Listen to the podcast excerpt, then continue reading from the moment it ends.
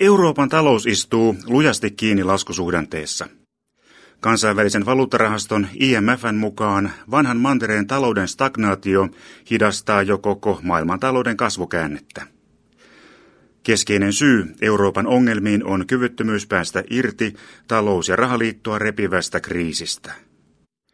Kiilissä toimiva maailmantalouden tutkimusinstituutti on kansainvälisesti yksi Saksan arvostetuimpia ajatushautomoita. Instituutin ennustelaitoksen johtaja, professori Joachim Scheide, kritisoi ankarasti eurooppalaista kriisintorjuntapolitiikkaa. Ja, das würde äh, darauf hinauslaufen, dass äh, Vaara rahaliiton hajoamisesta kaaukseen kasvaa koko ajan. Kaikki johtuu siitä, ettei kriisin perusongelmia ole vieläkään ratkaistu, eikä ole olemassa konsensusta siitä, mihin raha- ja valuuttaliittoa oikein viedään. Kaikki pelastustoimet on tähdätty ainoastaan tilanteen lyhyen tähtäimen rauhoittamiseen. Euroopan keskuspankki on sekaantunut massiivisella tavalla markkinoihin ja on ilmoittanut myös vastaisuudessa ostavansa suuria määriä valtiolainoja estääkseen kaauksen. Hallitukset, kuten Suomi ja Saksa, ovat pelastuspaketteineen ja valtavine takuusummineen vahvasti mukana. Mutta kaikki tämä on vailla kestävää pohjaa. Niin kauan kun ei ole olemassa pitkän tähtäimen ratkaisua, niin tutkimustemme nojalla on syytä pelätä, että valuuttaunioni hajoaa, koska kriisin pohjalla olevia ongelmia ei ole korjattu. Asian ydin piilee siinä, että vaikeuksissa olevien maiden on ratkaistava omat kotitekoiset ongelmansa. Käytännössä ongelma on siinä, että maiden talouskasvu on liian pientä ja velkaantuminen liian suurta. Ja tälle on maiden itsensä tehtävä jotakin. Niiden on itse tartuttava rakennemuutoksiin ja vakautettava taloutensa.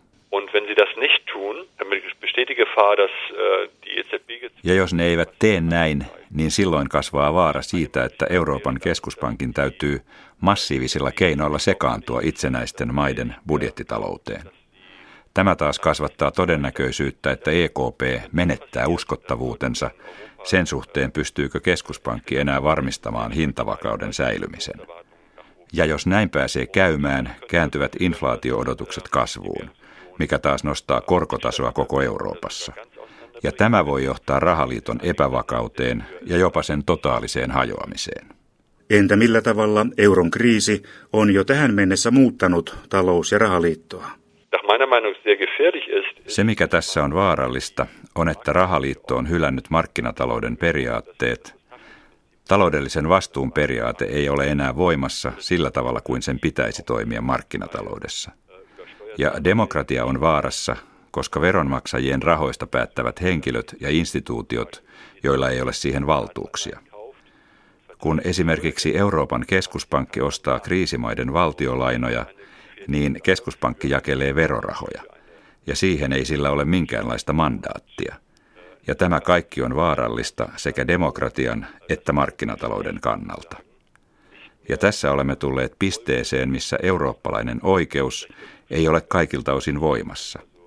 Ja se on demokratian kannalta huono tilanne, millä voi olla pitkän päälle erittäin pahoja seurauksia. Ja siksi neuvon etsimään valuuttaunionin kriisiin mahdollisimman pian kestävän pitkän tähtäimen ratkaisun. Kysyn professori Scheidelta, miten on mahdollista, että Euroopan keskuspankki voi vastata niin monista tehtävistä, jotka eivät kuulu sen toimivaltaan. Alkuperäisen ja tarkoin määritellyn tavoitteensa hintavakaudesta huolehtimisen lisäksi EKP on ottanut vastatakseen myös valtioiden budjettitasapainosta sekä fiskaali- ja finanssitaloudesta. Uutena tehtävänä keskuspankin odotetaan huolehtivan myös talouden kasvusta. Aivan oikein. Nuo ovat tehtäviä, jotka eivät kuulu keskuspankille laisinkaan. EKPn täytyy huolehtia ainoastaan hintavakaudesta, eli pitää inflaatiokurissa. Siinä on ihan kylliksi vaikea tehtävä. EKP on myös vastuussa finanssimarkkinoiden vakaudesta silloin, kun valuuttaliitolla on vaikkapa bank run-tyyppisiä pankkien äkilliseen tyhjenemiseen johtavia satunnaisia vaikeuksia.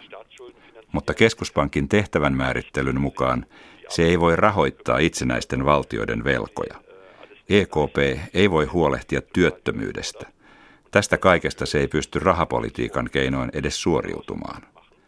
Syynä tilanteeseen on se, että jäsenmaiden hallitukset eivät tee kotiläksyjään. Euromaiden hallituksille kuuluu vastuu niiden omien valtioiden velvoitteista toteuttaa talousreformit. Ja koska tämä ei ota onnistuakseen, seuraa siitä talouden turbulenssia, ja niihin haetaan vain hyvin lyhytnäköisiä ratkaisuja. Ja se pikaratkaisu on yhä useammin, katsokaapas nyt, täytyy EKPn jälleen sekaantua asioihin, ettei jotain vielä pahempaa pääsisi tapahtumaan.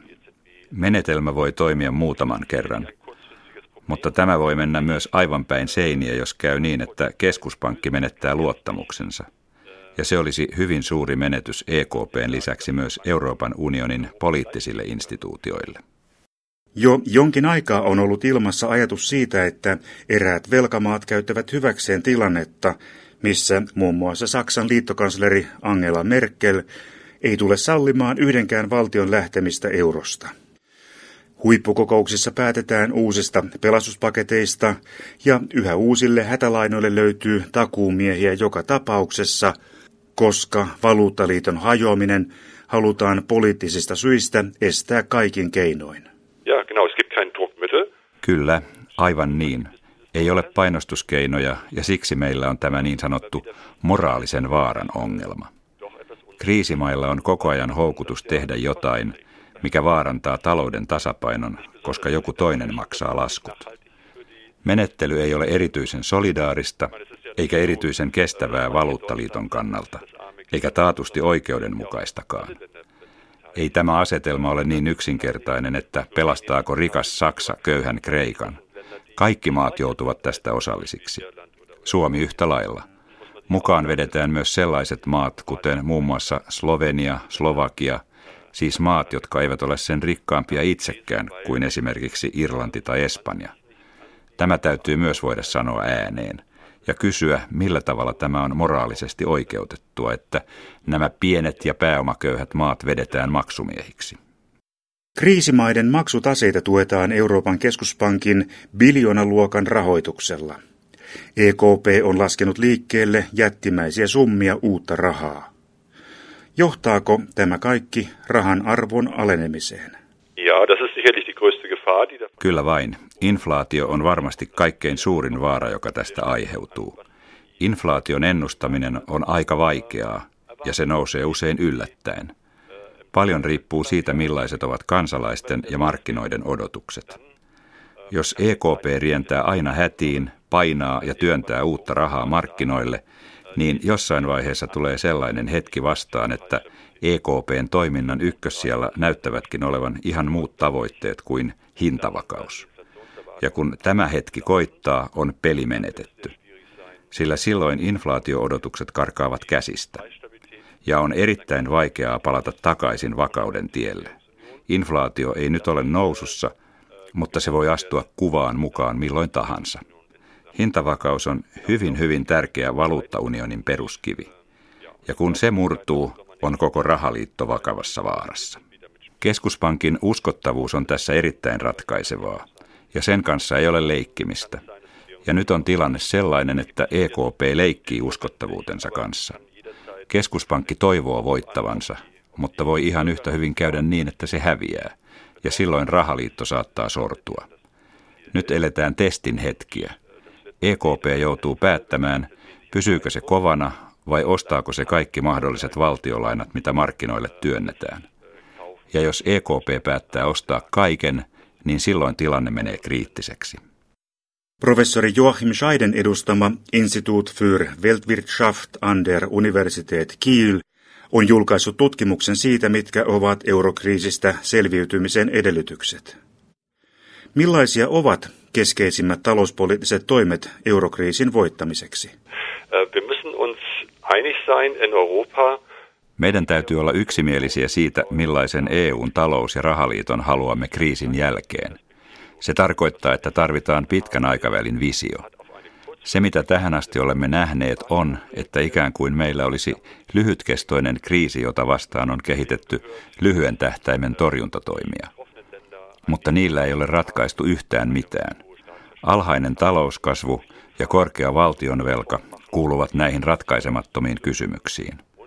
Tämä tarkoittaa, että niiden maiden täytyy joka tapauksessa toteuttaa rakenteellisia uudistuksia saadakseen potentiaalin talouskasvun korkeammaksi. Ja niiden täytyy kuitenkin tasapainottaa valtion taloutensa. Ja siinä samalla tämä on edellytys rahaliiton kauaskantoiselle jatkuvuudelle. Jos velkamaat eivät menettele näin, eivätkä pysty hoitamaan velkojaan, niin nämä maat täytyy vain päästää konkurssiin. Tämä merkitsee valtionvelkojen uudelleenjärjestelyä, kuten vastikään Kreikan tapauksessa tapahtuikin, ja sitä ennen monissa muissakin maailman maissa. Euroalueen kriisimaille se tarkoittaa velkaleikkausta, minkä jälkeen sovitaan jatkosta.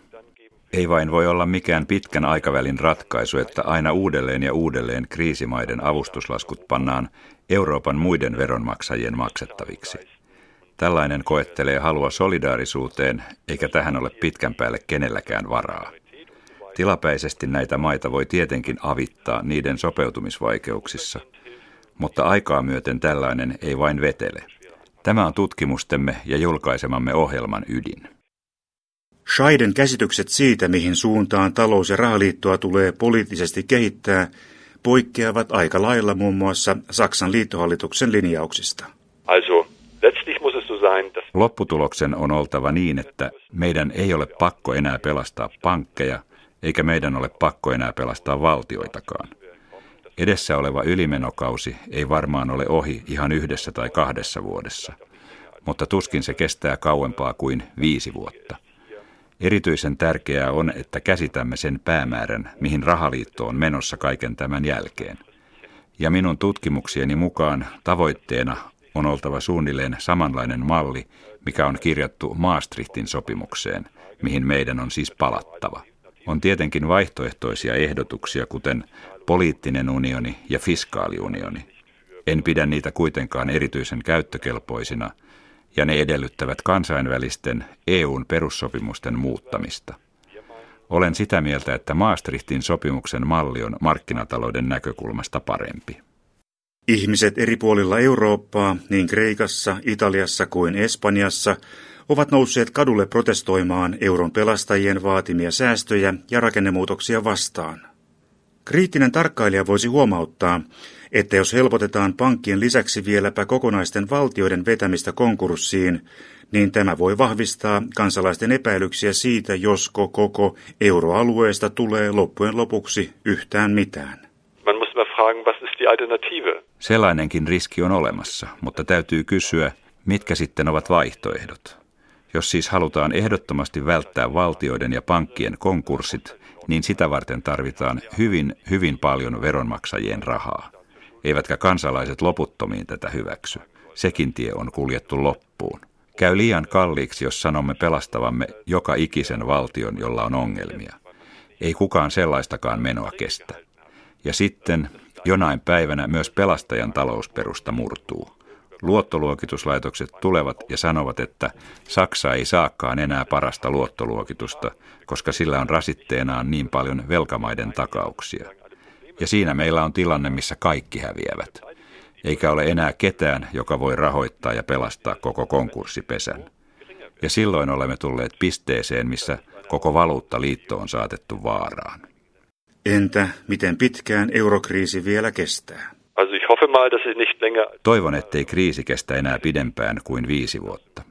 En usko, että kriisin ratkaisun kannalta välttämättömät uudet säädökset saadaan voimaan ihan parissa kolmessa vuodessa. Tarvitaan hieman enemmän aikaa. Enkä ole aivan vakuuttunut enkä liioin optimistinen, että kaikki tulee onnistumaan. Yhtä hyvin voi kaikki mennä ihan pieleen.